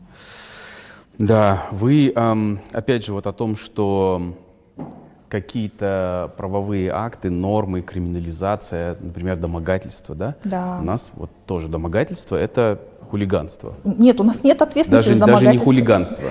Нет, вот. у нас даже понятие домогательств в действующем праве, в нашем законодательстве, оно не, не регламентировано. В мире оно есть? Конечно. Представляете, я выступала на международной конференции в Молдове, в Молдове. А, и я выступила со своим докладом. А, там тема была по защите прав детей, которые подвергаются сексуализированному насилию. Угу. И потом мы перешли к домогательствам, я рассказала вот такой-такой-то опыт. И какой-то спикер из Швеции, по-моему, мне говорит, Жанна, какая у вас в Казахстане ответственность за домогательство? Угу. 200 человек, страны Европы, США все. И они такие, я говорю, у нас нет ответственности за домогательство, потому что у нас понятия домогательств в Казахстане нет. Вы видели их лица? Они такие, как, как это нет? У вас что, в Казахстане вообще нет домогательств? Я говорю, конечно, есть. Даже тот случай с Мадиной с адвокатов, на котором вы ссылали, это чистое домогательство. Да. Но у нас нет никакой ответственности, потому что в законодательстве нет понятия домогательств. Просто наше государство делает вид, что у нас, оказывается, нет домогательств. Вот и все. Потому что это же приведет к Росту такой статистике. статистики. Да, да. да что просто невозможно будет это разгрести. Вот этого и боятся и прокуроры, а, и сотрудники МВД этого боятся. Почему у нас а, бытовое насилие, а, умышленное причинение легкого вреда здоровью в сфере семейно-бытовых отношений – это административное наказание. Это как то же самое, что пешеход в не, том, не в том месте, не положенном месте перешел дорогу или там за скорость, такая же ответственность. Угу. Ты умышленно побил свою жену, а тебе дают предупреждение. Угу. Предупреждение не арест. То есть а, законодатель предусматривает а, предупреждение или арест, но суд не может дать более тяжкую ответственность, если есть более мягкая. И нас на первый раз он обязан просто предупредить. Угу. То есть муж побил свою жену, его приглашают в суд, ему судья говорит, так больше не делай. И все. Смех и грех это называется? Да. И это очень больно, потому что женщины, увидев это, Понимаете, они же в следующий раз не позвонят они в полицию. сдаются? Конечно, они будут думать, ой, зачем мне это надо, потом опять он меня побьет, еще хуже будет. Итак, э, домогательство, простите, домогательство у нас не является а, уголовно наказуемым преступлением, да. вообще преступлением не является, скажем так. Если происходит домогательство, если происходит, а, не дай бог, насилие сексуализированное, что нужно а, в первую очередь сделать жертве? Ну, чтобы была какая-то там памятка, скажем Если, так, например, да? Не дай бог, конечно. Домогательство происходит на рабочем месте. Что такое вообще домогательство, да? Это когда происходят эм, какие-то, так скажем, сексуальные намеки, подтекст, либо касание, вот как угу. в случае с Мадиной, да, на рабочем месте, либо от человека, от которого ты зависим. Что мы можем сделать? В первую очередь э, мы обязаны сообщить об этом в полицию. А, полиция приезжает. А, есть такая ответственность в э, административном кодексе оскорбительное приставание. Угу. Если человек, например, продолжает свои незаконные деяния, то сотрудники полиции могут оформить э, по этой статье. Понятно, что это не домогательство, и она чаще всего к таксистам применима, которые в аэропорту кричат «такси, такси», которые навязчиво свои услуги да. предлагают. Да? То есть я могу их засудить, да? Да, да, оскорбительное приставание. Да. А вот. Э, вообще эту статью придумали для а, таксистов и проституток, которые навязчивые свои услуги предлагают. Mm-hmm. Но из-за того, что у нас нет ответственности за домогательство, нам приходится вот женщинам, которые подвергаются каким-либо домогательствам, прибегать, рекомендовать, вот, рекомендовать mm-hmm. именно так. Что нужно сделать? Зафиксировать. Если это происходит на рабочем месте, здесь уже больше комплекс мер по защите.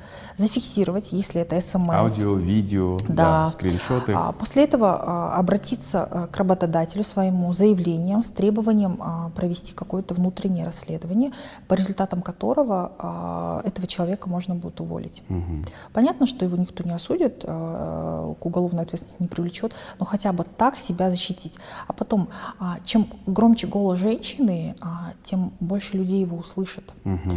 Если она будет дальше замалчиваться, терпеть, то он будет думать, что ей это нравится, что она согласна с этим, что она это принимает. А этого нельзя ни в коем случае mm-hmm. допустить.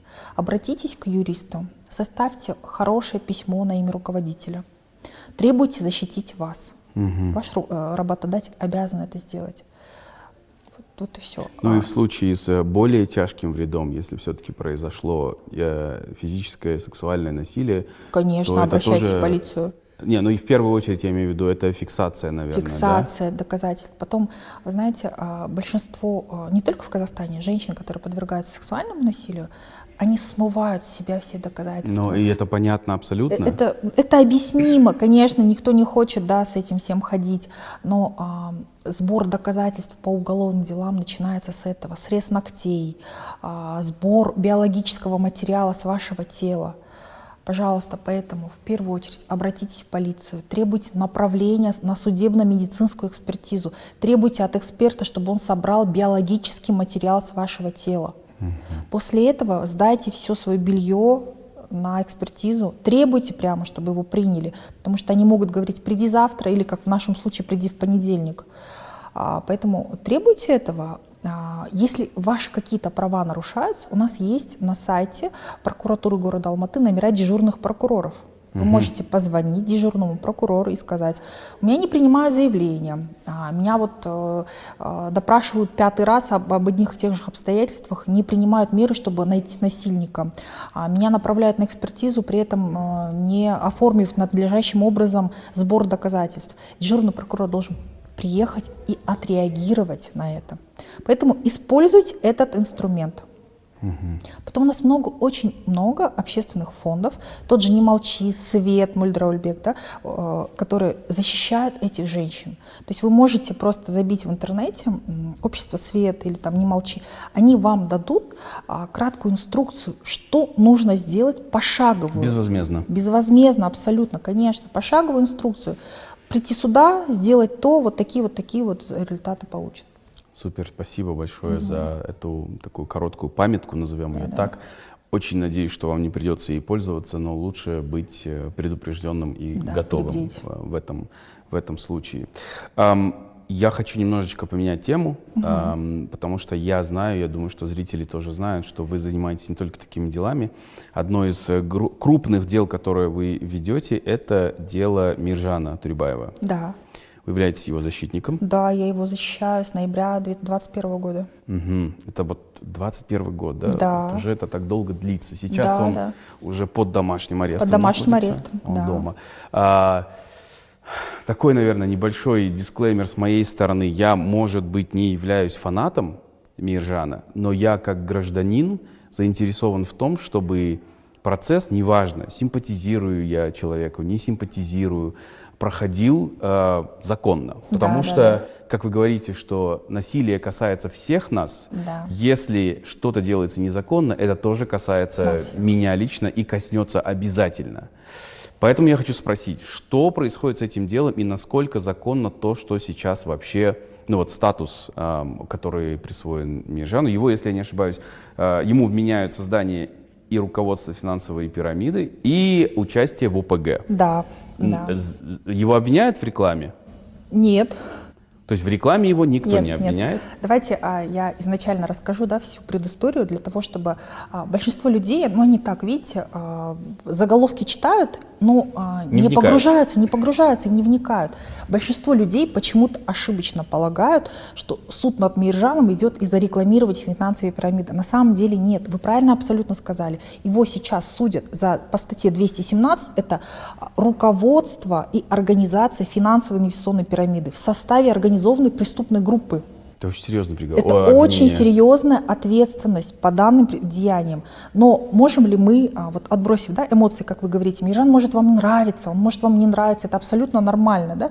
А, но, опять же, давайте будем объективными, даже по-библейски, да, каждому по деяниям. Да. Каждому по деяниям. Рекламировал Миржан финансовую пирамиду.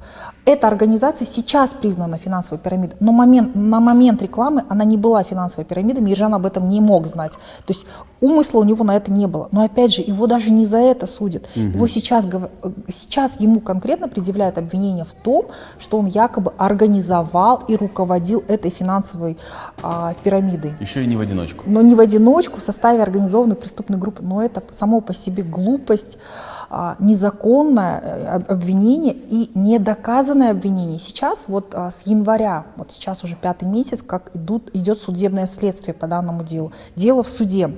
А за ним могут наблюдать абсолютно все желающие. Судебный процесс открытый. Очень много журналистов участвует. И вы можете наглядно посмотреть, зайти и убедиться, почему Миржан не виновен. Я сейчас объясню. Что такое статья 217 о создании и руководстве финансовой пирамиды? Миржан является создателем финансовой пирамиды? Абсолютно понятно, что нет. А, И Астекс и Мударба компания были созданы, Астекс была создана в 2019 году, а Мударба была создана в мае 2020 года. А, Они говорят, Миржан был учредителем. Давайте разберем, что такое учредитель с точки зрения юридической. Да? Он состав участников, то есть компания уже на тот момент существовала, то есть он ее не учреждал, он не открывал эту компанию. Она была создана в мае, опять же, 2020 года. Он пришел туда 10 ноября. Это официальный ответ э, органов юстиции, которые пишут, что нов, в качестве нового участника он пришел а, в ноябре а, 2020 года. Следовательно, он может быть создателем или руководителем этой пирамиды? Нет. То есть эти компании, обе компании прекрасно существовали задолго до Миржана. Они на тот момент уже брали денежные средства вкладчиков, уже их крутили. На тот момент Астекс, я же говорю, уже почти два года существовал, когда Миржан пришел.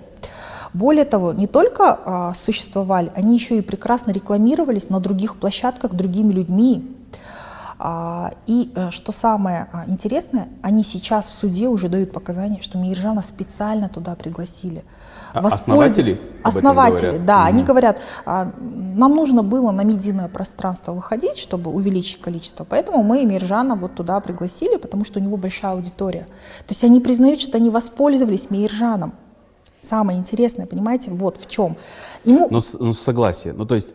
как нет, бы он же до конца не осознавал, что я, это я такое. понимаю, да, но, но к тому, что э, он, наверное, не знал деталей с ваших слов, но согласился участвовать в этой, ну, Нет. в этой заварушке, скажем Нет, так. нет. В чем а, конкретно подозревается сейчас Миржан? В рекламировании. У нас за рекламу финансовой и инвестиционной пирамиды предусмотрена ответственность в Кодексе об административных правонарушениях, да. статья 150. Реклама финансовой пирамиды предусматривает ответственность для физического лица, если он умышленно это сделал, зная, что это пирамида 150 МРП. Миржан знал, что это пирамида? Нет. Понятно, нет, что его он же не в этом знал. не обвиняют. Вот нет, сейчас я расскажу, в чем разница между тем, что ему вменяют, и Да. что он, Сделал по мнению деле, следствия, да. вот что он совершил. А, во всех обвинительных актах они пишут, а, Турибаев Миржан, осознавая характер своих деяний, умышленно рекламировал финансовую пирамиду, тем самым а, расширяя круг потерпевших и вовлекая их во вложение средств. При этом его подозревают в статье 217, диспозиции статьи 217 прямо указано создание и руководство финансовой пирамиды. Ну как можно Миржан? Они сами говорят, он рекламировал, но при этом привлекать его к уголовной ответственности за создание этой пирамиды. Эта пирамида задолго до Миржана прекрасно существовала. А, Люди получали свои денежные средства, вкладывали и так далее, задолго до рекламы Миржана. Но опять же, он был руководителем? Нет. Он работал в этой компании? Нет. Он встречался с этими людьми, брал их денежные средства, с ними договора агентские подписывал? Нет. Он использовал эти денежные средства, полученные преступным путем, и а, дальше их а, распределял между потерпевшими. В чем пирамида? Это когда ты берешь Да. деньги от одного и передаешь его другим. Нет. Он вообще к финансово-хозяйственной деятельности этих двух компаний никакого отношения не имел. Он просто ему сказали, можешь прорекламировать? Его ошибка в том, что он не проверил. Понятно, что он как блогер несет ответственность перед своей аудиторией. Я сама об этом все время говорю. Мы ответственны за то, что мы транслируем. Но он, не, ну, да, не проверил. Но опять же, каждому по деяниям. Судите его за рекламу финансовой пирамиды. Он не создавал ее, он не был ее руководителем. Он не отвечал за деньги вкладчиков. Вторая статья, она более тяжкая. А, ОПГ. ОПГ, да, ему говорят, что ему вменяют участие в составе организованной преступной группировки. Мы с вами в 90-х выросли. Мы же прекрасно знаем, что такое ОПГ. Это люди, которые... а, вот в чем отличие ОПГ от а, других преступлений? Почему она является тяжкой? Это люди специально, которые собираются для совершения тяжких преступлений. Там а, есть оп- определенные признаки э, ОПГ. Это а, иерархия, там есть иерархия, то есть ты знаешь, что кто твой руководитель, ты должен сам осознавать, что ты состоишь в преступной группировке, распределение ролей, а, обязательно должно а, пройти какое-то время, и вы должны совершить какую-то, как, я не знаю, как простыми словами сказать, не юридической терминологией, но, по крайней мере, ты должен осознавать, что ты состоишь в преступной группировке, у тебя должна быть своя роль, Роль. определенная, у тебя должен, должен быть руководитель, и вы должны общими деньгами, ценностями распоряжаться. И самое главное, должна быть устойчивость Мгм. этой преступной группы. Иерархия, устойчивость, распределение ролей. То есть очень четкие харак- характеристики. Есть признаки, вот Да. они так и называются, признаки организованной преступной группы. А, какие признаки есть у Миржана? Он э, людей, которые с ним в УПГ состоят, не знает. То есть у нас проводят, это до дикости доходит, у нас проходит точная ставка, ему говорят, вот организатор финансовой пирамиды. Здравствуйте, вы знакомы? Следователь задает, нет, я его в первый раз вижу. У того человека, я его вообще не знаю. Как можно состоять в одном УПГ и не знать своего лидера? О каком распределении ролей? А, о какой иерархии можно говорить? Миржан никому не подчинялся. Он просто делал свою работу, ему сказали рекламировать, он пошел рекламировать. И все. И тут возникает резонный вопрос, каким образом тогда ему могли предъявить такое а, обвинение, более того, дело в суде. И он Да. вот сейчас обвиняется в том, что, как вы говорите, не соответствует действительности. Как вообще могло дойти до суда в таком случае? И мы опять возвращаемся к первому вопросу, который вы мне задавали. А, Мы живем в полицейском государстве, которое не в силах признать, что оно допустило ошибку. А, Это как вот они кричали волки, волки и все, как бы про мальчика, да? Да? Не кричи волк, Не да. кричи волк, да. То же самое. То есть просто они шестеренки громогласно, закрутились. Они громогласно объявили. Вайнер подозревает в создании финансовой пирамиды, его арестовали. Они уже его конституционные права нарушили. Они сейчас не в состоянии признать, что они допустили ошибку, что они посадили невиновного человека. Им нужно было погасить общественный резонанс, общественное негодование, но они не- были не в силах прийти а, к общественности и сказать, а, вы знаете, оказывается, вот, вот эти руководители, а, вот эти вот просто рекламировали, мы их сейчас к административной ответственности за рекламу привлечем, вот они вот свою ответственность за это получат. А вот эти вот люди вашими деньгами распоряжались, они их крутили, они обогащались, покупали себе там машины, виллы, вот мы их будем судить. Они были не в состоянии этого сделать. Они его арестовали, привлекли уже, получается, к ответственности, уже вовлекли в орбиту уголовного дела. А сейчас, опять же, мы возвращаемся к первому вопросу. А, следователь говорит, я понимаю, что ты не виноват, но я не могу прекратить. Прокурор говорит, большой общественный резонанс, мы не можем его отпустить. Пусть суд решает. И сейчас все в руках суда. Все-все прекрасно понимают. Мы сейчас слушаем показания потерпевших в суде, сейчас их допрашивали все в один голос заявляют. Нам позвонил следователь, сказал прийти в суд, а, прийти вот дать показания и попросили дать показания на Миржан. Представляете, сейчас в ходе суда это все выясняется. А попросил кто? Следователи Следователь. попросили дать показания на Миржана. То есть определенные показания? Определенные показания о том, что вы пришли в эту финансовую пирамиду из-за рекламы Миржана. Что мы дальше делаем? Мы открываем а, когда этот человек делал вклад. В Вы июле сверяете, мы сверяемся. Реклама, да, да, да, да. Реклама была осенью 2020 года, а он вклад в июле 2020 года сделал. Ну как этот человек может заявлять? А потом он в суде говорит, ну мне следователи сказали, скажи, что ты пришел из-за рекламы Мейржана. И мы говорим, ну как вот, и сейчас этот человек, да, и большинство, вот 196 сейчас потерпевших людей, uh-huh. а, по заявлениям на Миржана было только три человека. Эти три человека, вот Сейчас они все признаются, что да, а, я пришел из-за брата, меня там а, сестра позвала. Вот, там же в основном люди верующие, угу. доверчивые. Они там есть э, такие категории людей, которые, знаете, они вот действительно последние отдали, потому что они пришли туда и говорили, мы пришли сюда за духовными братьями, они строили мечети. Это халяльный бизнес. Это халяльный бизнес, это халяльные инвестиции. Какая страшная манипуляция. Вот представляете, как они обманывали людей, это настолько страшно. И а, у Миржана спрашиваю, как, вот, как вы с этими людьми познакомились? Они познакомились, когда во время январских, ой, не во время январских, во время а, ковида развозили а, по мечетям а, мясо. Угу. Он с этими людьми благотворитель, он занимался благотворительностью, все об этом знают прекрасно, он там а, сборы все время организовывает для больных детей. А, и они ему сказали, вы знаешь, а, вот, вот ты знаешь, мы сейчас строим мечеть в таком-то, таком-то поселке, а можешь, пожалуйста, прорекламировать? Вот мы открываем такой ресторан, мы открываем то для вот, социально уязвимых людей. Мы хотим, вот, пожалуйста, нам нужна твоя помощь. Угу. Он пришел, он действительно увидел, что они строят мечеть. Они а, по пятницам развозят по разным мечетям мясо, продукты. И он подумал, ну, наверное, действительно верующие люди, потому что Миржан же сам верующий человек, он 15 лет намаз читает. Угу. И он доверился. А, но понятно, он сейчас осознает, у него просто возможности еще не было сказать перед своей аудиторией, что да, я ошибся, и не должен был этого делать. Я должен был проверить то, что, к чему я призываю людей. И я думаю, что вот э, это, наверное, очень важный фактор в этом деле, да. потому что и он, и Дана, стойкостью которой я должен признаться восхищаюсь просто во всем этом, Дана, это кремень вообще, во да. всем этом процессе, просто она заслуживает э, все аплодисменты и уважения. Но и Миржан, и Дана, э, я должен сказать, э, что я не увидел какого-то обращения, может быть, не то чтобы даже искреннего, но с, с осознанием того, что мы ошиблись. Я понимаю, что прессинг на них был очень серьезный, но все, что они говорили в публичном пространстве, звучало как обратная атака.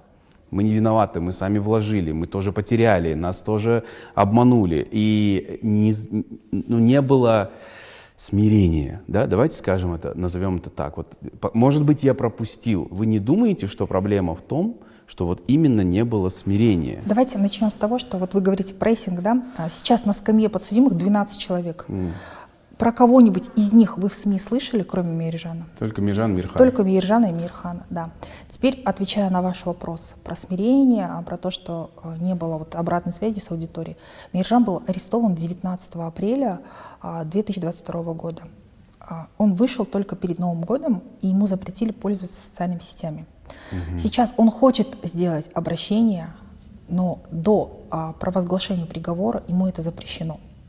Он может сейчас контактировать только с потерпевшими лицами в ходе судебных следствий. То есть в ходе суда он с ними только может контактировать, и он только с ними и разговаривает. Конечно, он осознает, что он несет ответственность за свою рекламу, что он не должен был это рекламировать, что он должен был проверить, откуда деньги, а, какие тендеры, они же это обещали, а, денежные средства, да. проценты за счет тендеров, да.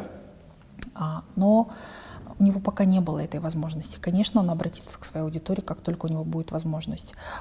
Возможно, в ходе прений последнего слова. Ему как подсудимому Вы знаете, что скажут наши зрители? Они скажут, ну, когда у него был телефон, он вешал видео, что он катается на Чембулаке когда его уже обвинили, когда угу. уже разошлась вот эта молва по СМИ, почему тогда он не выступил и не сказал, что...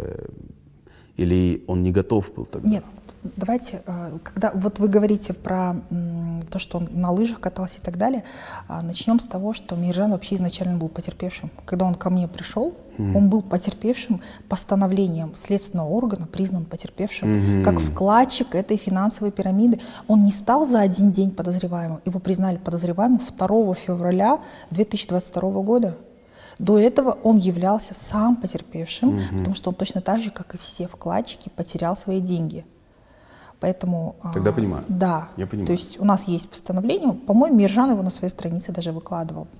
А теперь вот э, хочу почему углубиться, да, а, у нас есть, и у меня, и на странице Миржана есть заключение судебно-экономической экспертизы.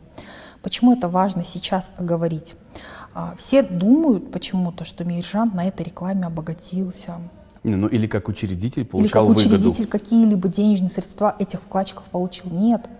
А, зайдите на страницу Миржана, на мою страницу. Есть заключение судебно-экономической экспертизы, которую провели а, в Центре судебных экспертиз по, а, по ходатайству, по постановлению следователя, в котором четко указано, что ТО Мудараба, ТО Астекс должны Миржану Дурибаеву в настоящий момент 2 миллиона 2 тенге. Миллиона тенге да. То есть он вложил 10 миллионов тенге, он даже свои деньги до конца не получил, помимо тех, которые мы еще и обещали в процентном выражении. Угу. То есть он получал свои дивиденды от своего вклада. И до конца их даже не получил. Поэтому он и был признан потерпевшим. В ходе следствия вот это вот все было установлено. Помимо того, главным а, Почему мы все время говорим об ответственности государства? 27 октября 2020 года, до того, как Мейржан вошел в состав участников ТО Мудараба, агентство по развитию и регулированию АФР, ну, да. Да, АФР, провел проверку деятельности и Мудараба, и Астекса. И нашли признаки и нашли финансовой признаки пирамиды. финансовой пирамиды. Вы Тимур, вешали да, у себя в соцсетях Да, да, письмо. Я, я это публиковала. Да. То есть а, государственный орган, который ответственен за выявление финансовых пирамид, выявил финансовую пирамиду а, до Миржана. Но что дальше было сделано правоохранительными органами? АФР направляет письмо в АФМ, агентство по финансовому мониторингу, и в МВД и говорит, примите меры. Но ничего не происходило mm-hmm. вплоть до мая 2021 года. С февраля по май.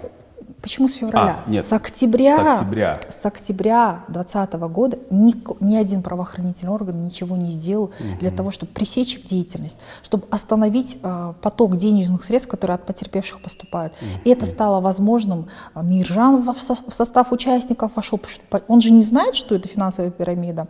А, он рекламирует ее. Никто не знал, кроме уполномоченного органа и кроме МВД, которые mm-hmm. должны были это пресечь. Если бы они своевременно получили письмо с АФР, э, должны были прийти, все документы забрать, приостановить их действия, заблокировать счета. Тогда бы такого большого количества вкладчиков не было бы. Когда суд? А, приговор, я думаю, до конца мая уже состоится. А что, какие у вас предположения, надежды? А, ну, понятно, что думаете? у меня надежды на оправдательный приговор, потому что, опять же, каждому по деяниям. Судите Миржана за рекламу финансовой пирамиды. Не за создание, не за руководство и не в составе организованной преступной группировки. Я правильно понимаю, что доказательств сейчас нет? Никаких доказательств нет. И даже потерпевшие понимают, какова во всем этом роль Миржана. Хм. Они это осознают, они все это прекрасно понимают. Я думаю, что не, не только для судьи, и для прокурора, всем все понятно сейчас. Угу. Но Время покажет, какой приговор вынесет суд. Но в любом случае, э, вы сами про Дану сказали, она будет биться за своего мужа до конца. Я в это верю. Да. Потому что она уже продемонстрировала вот эту вот силу любви. Угу. Я никогда не видела а, такой воли, такого рвения. стремления, рвения защитить своего мужа это, это действительно заслуживает похвалы. То, mm. как она за него, как львица боролась до последнего. И продолжает. И продолжает, да. Скажите, пожалуйста, у вас есть какой-то внутренний, ну вот э, что-то вроде собственного кодекса, когда вы выбираете дела? То есть есть какие-то дела, которые вы никогда не возьметесь? Вы, вы защищаете виновных? Ну, то есть если вы заранее знаете, что человек совершил это преступление, он вам, как своему адвокату, в этом сознается, но приглашает вас его защищать. Вы в таких случаях пойдете? Ну, смотрите, по а, кодексу профессиональной этики и по Конституции мы можем защищать всех, мы да. должны защищать всех. А, ну, понятно, что а, у меня, как у известного адвоката, есть выбор, брать определенные дела или не брать. Поэтому понятно, что я для себя э, по своему внутреннему э, кодексу этики, по своим убеждениям э, чаще всего отказываюсь от дел, которые по каким-то, так скажем, внутренним ощущениям мне неинтересны, неприятны. Я не беру никогда дела по защите насильников. Mm-hmm. Вне зависимости, я понимаю, что, возможно, он и не насиловал никогда, и его вина, возможно, и не доказана и так далее, но мне некомфортно, потому что я привыкла защищать жертв. Угу. Я никогда не беру дело, если какие бы деньги мне не предлагали, если мне самой некомфортно а, с клиентом. Угу. Потому что это очень важно, потому что вам нужно, да, такой да, фактор? да, вам нужно в команде работать. Да, я понимаю. И если у тебя какое-то отторжение идет человека, то лучше сразу отказаться. Так было, кстати, а, мне предлагали букмекерская контора да, предлагала их а, чтобы я их представляла, судилась государством и предлагали очень крупные деньги. Mm-hmm. Вы, понимаете, вы понимаете, какие деньги предлагают я, за рекламу? Я представляю, а они тут, же пишут да, да, да, да, да. А тут, если они предлагают деньги, я, я отказалась, потому что я всю жизнь сужусь с букмекерами, и тут перейти на темную сторону. Понимаю. Как э, весь этот прессинг, который вы проходите постоянно, я не понимаю, ну, то есть это же невозможно не пропускать через себя, когда ты видишь, насколько а, изранена, искалечена жертва, а, когда вы видите несправедливость, несоответствие. Это не сказывается на вашей семье? Вам муж не говорит, все, хватит? Нет, не я говорит. Больше, я больше не могу смотреть, как тебе тяжело от этого. Нет, а, понятно, что он переживает за меня, он всегда меня поддерживает.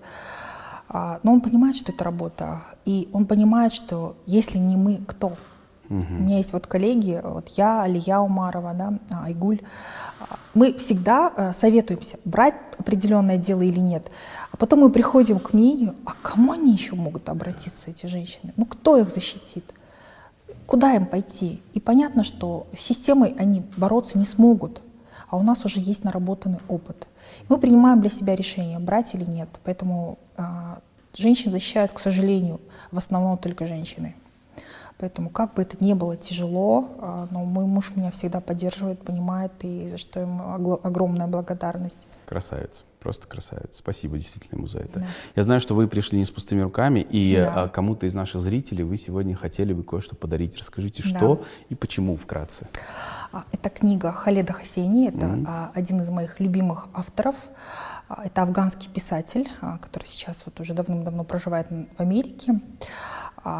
Почему именно эта книга? Это «Тысячи сияющих солнц». Он автор трилогии, вообще три книги у него есть, он немного пишет.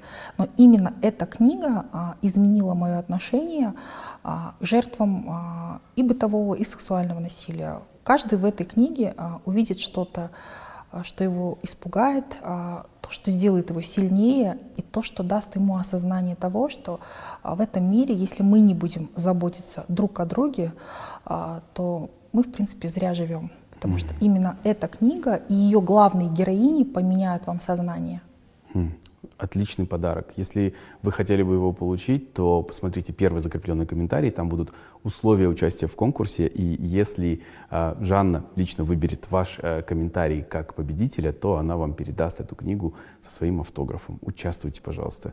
Жан, в завершении хочу у вас спросить, чего сегодня не хватает Казахстану, чтобы быть прекрасной страной для своих граждан? А, правовых институтов, соблюдение Конституции – а, нам не хватает... Какой версии? Да, нет, соблюдение базовых прав всех mm-hmm. граждан, вне зависимости от того, к какому социальному классу вы относитесь. Мы все равны перед законом, и так должно быть всегда и везде. А, у нас не хватает эмпатии правоохранительных органов к жертве. Нам не хватает ужесточения ответственности за бытовое насилие в настоящий момент. Потому что в 2017 году у нас убрали ответственность из Уголовного кодекса за бытовое насилие. А, три раза выросло бытовое насилие. Поэтому три раза? Три раза. А, только неполный, неполный 9 месяцев 2020 года, ковидного, показали 130 тысяч случаев обращений с сотрудникам полиции от э, женщин, которые пострадали от бытового насилия. Это страшная цифра. Поэтому государство сейчас должно повернуться к этим женщинам, признать, что что-то идет не так, и спасать этих женщин. Спасибо, Жанна. Спасибо за ваше время. Спасибо за то, чем вы занимаетесь с таким э, рвением. Спасибо, что вы не сдаетесь. И что благодаря вашей работе эм, все больше женщин, наверное, могут чувствовать себя защищенными. Спасибо вам. Даже после того, как с ними происходят ужасные вещи. Спасибо вам, что вы э, поднимаете эту тему, потому что эта тема, как вы уже в самом начале сказали, не для всех приятна. Угу. Да, мы не хотим такое слышать. И поэтому я прошу вашей помощи, пожалуйста, если сегодняшний разговор вас зацепил, что-то там взбередил вас, э, коснулся, расскажите о нем другим, поделитесь этим выпуском, и надеюсь, что вместе мы сможем повлиять на очень серьезные изменения в нашей стране, в нашем законодательстве. Меня зовут Тимур Баламбетов, со мной сегодня была Жанна Рузбахова. Спасибо вам огромное, и вам большое спасибо за то, что вы нас посмотрели. До свидания. Thank you.